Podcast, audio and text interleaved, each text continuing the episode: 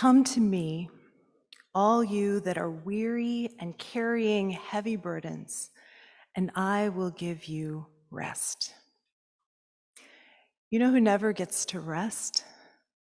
Slaves. Slaves never rest. Slaves are people who live in bondage to masters who could care less about whether they get rest or not. All they care about is what slaves can produce for them. So think about the Sabbath command. The word Sabbath literally means to stop, to pause.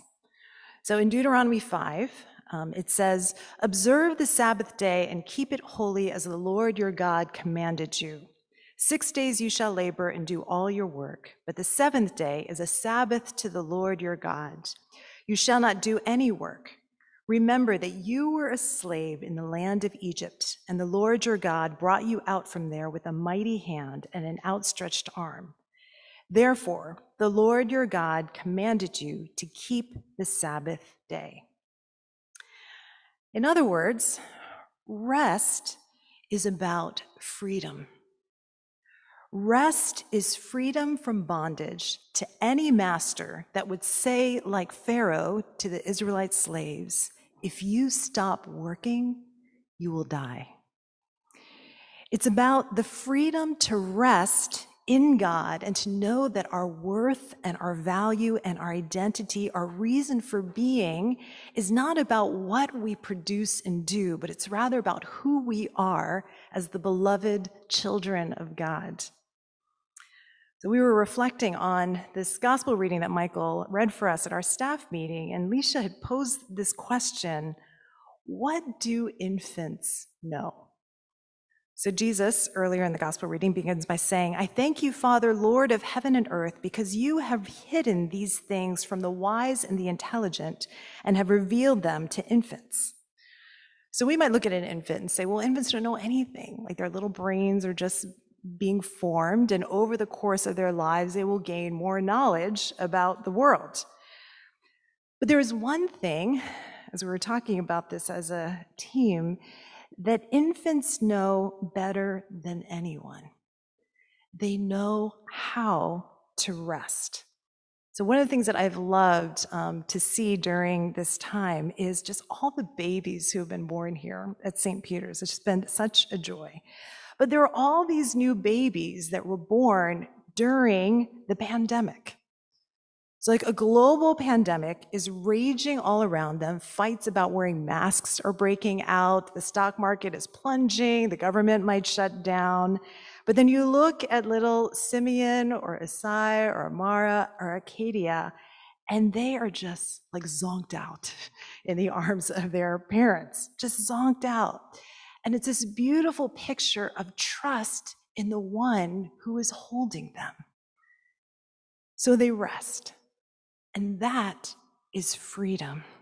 And not this anxiety fueled activity that rules most of our lives, those internal voices that say, if you stop working, you will die and it will all fall apart. But rather, trust that we are held and we're loved. So, what's interesting about this invitation to rest is that Jesus doesn't say, and so lie down and take a nap. Instead, he says, Take my yoke upon you and learn from me, for I am gentle and humble in heart, and you will find rest for your souls. For my yoke is easy and my burden is light. So we might think to ourselves, well, an image of being cattle with a yoke around my neck does not sound very restful. You know, but what Jesus is saying here is not that you won't work, but the question is, what kind of work are we being called to? The work in this invitation is to be with Him. It's to be with Him. It's this invitation to come to Him and to learn from Him, to listen to Him. So that's what we're going to do right now. So usually at this point in the service, you know, one of us comes here and we preach. Like there's this sermon that we prepared, we share it with you, you listen and take it in. But this morning we're going to do something a little bit different. Um, and I am going to lead us in um, a practice of listening. So this is a, a practice that some of you may have heard of already called Lectio Divina.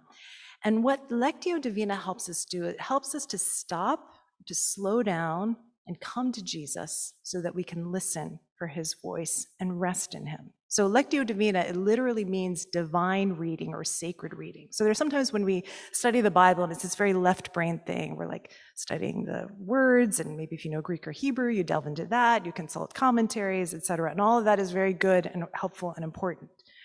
But what Lectio Divina does is that it opens up other parts of ourselves. We're not just like a big brain, you know, we are mind, soul, body, and spirit. And it allows scripture to read us, to read what's going on in us. So sometimes people will liken this practice to the difference between reading a textbook or a love letter. So you read a textbook for information, but you read a love letter for relationship, for intimacy. And so, if you've never done this before, uh, what Lectio involves is reading a scripture passage, the same one, several times, and leaving space for silence in between. And this is going to be tough because I don't know about you, but I, I, I don't. I don't like silence. I'm very, very rarely silent. My life is not very silent, and my mind just kind of goes all over the place when I try to get quiet. But in silence, the reason why it's so good for us as a practice is that when we're silent, we're not striving, we're not analyzing, we're not trying to kind of work at something. We're just simply being. That's why it takes practice, because that's not our MO. So we're just simply being and listening and receiving the word that's been spoken. So in that time of silence, there's no pressure to kind of come up with this like incredible insight. But like infants, our hearts are learning to simply rest in the word that we're receiving. So if in the silence your mind starts to wander, you know, you just gently bring it back. You know, maybe there's a simple one word or few words that you can say, like, come, you know, come, Lord Jesus, come, Holy Spirit, or here I am. And so, what I'm going to do right now is I'm going to read this passage for us three times. And I'm going to actually use um, the message translation by Eugene Peterson just to mix it up because this is a very familiar passage and it can, our brains can kind of go on autopilot. So I'm going to read this passage for us and I'm going to give us one minute of silence in between. And I will guarantee you, even for people who have done this a while, a minute feels like forever. Um, and so I just want to encourage, I want to stretch us a little bit, just encourage you to just sit with the silence for one minute all right, are we all game for this? We don't have a choice because I've got the microphone. so you're all captive to this moment. So, all right, so let's just take a moment. You can close your eyes if you'd like. You could sort of fix it, um, soft gaze behind me if you would like. So I'm going to give us a moment to become present to God, just present to ourselves.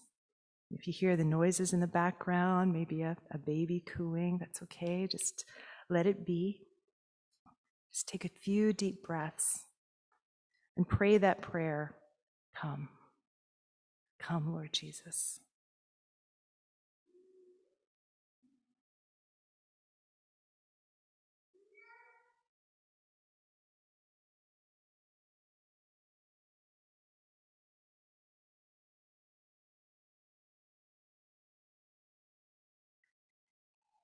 In this first time that I read this passage, I want you to listen for a word or a phrase that sticks out to you, that resonates with you.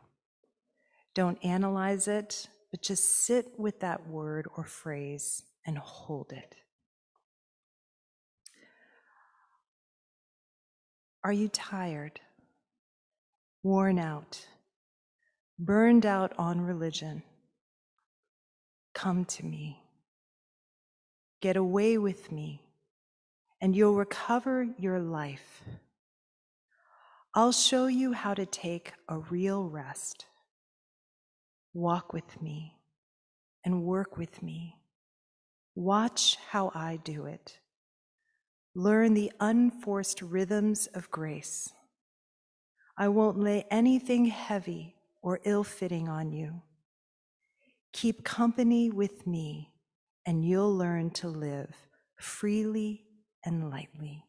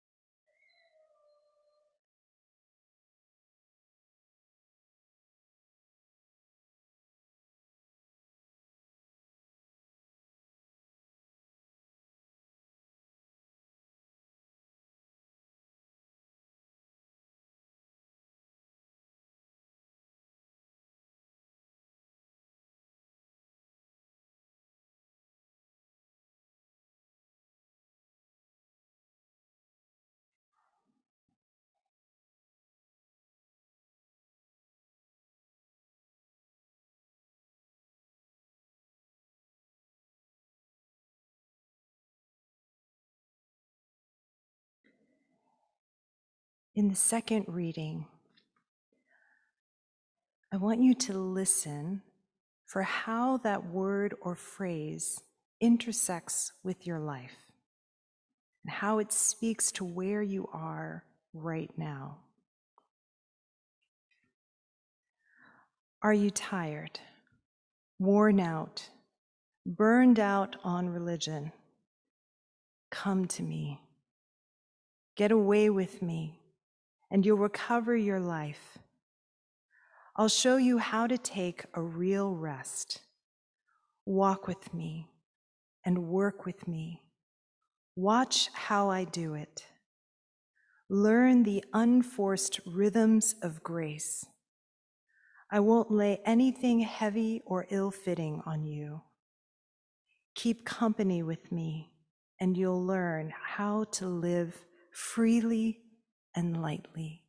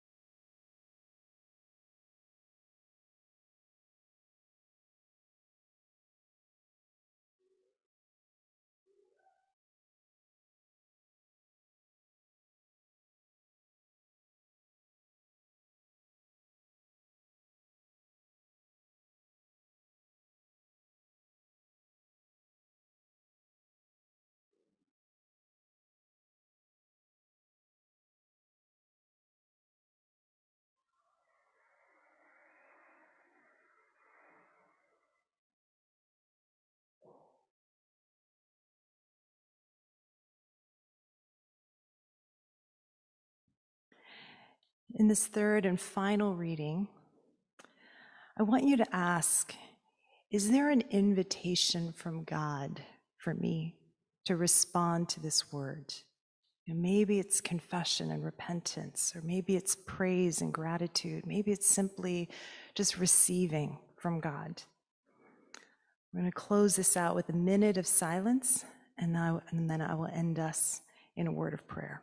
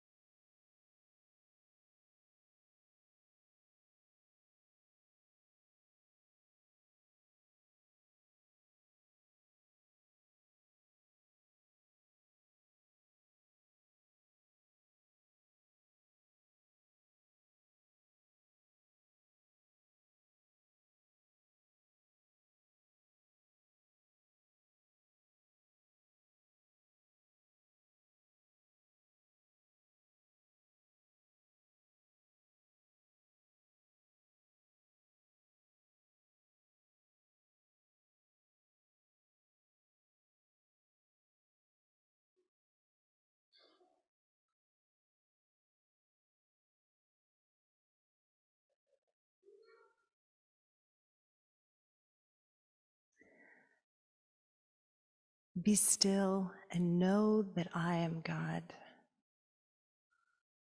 Lord, that is your invitation to us to be still and know that you are God and that we are not.